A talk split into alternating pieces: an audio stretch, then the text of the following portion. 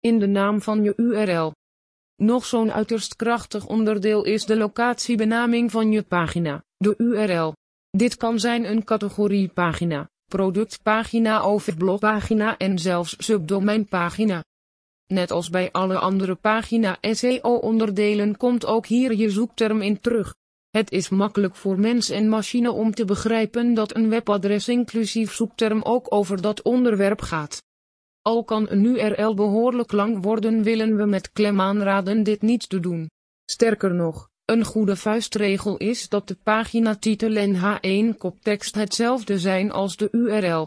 In dit geval spreken we over een SEO-URL. Koppeltekens in een SEO-URL. Een makkelijke statement is gebruik altijd het scheidingsteken apostrof. Dit wordt altijd goed begrepen en ook door Google.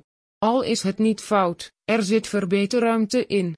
We komen ook de underscore apostrof liggen streepje tegen binnen URL's en bestandsnamen. Echter zit hier wel meer aan vast om het goed in te zetten. Twee woorden laten verbinden met een underscore wilt zeggen dat deze woorden onlosmakelijk met elkander zijn verbonden. Je komt dit tegen met bijvoorbeeld merkproducten en plaatsnamen.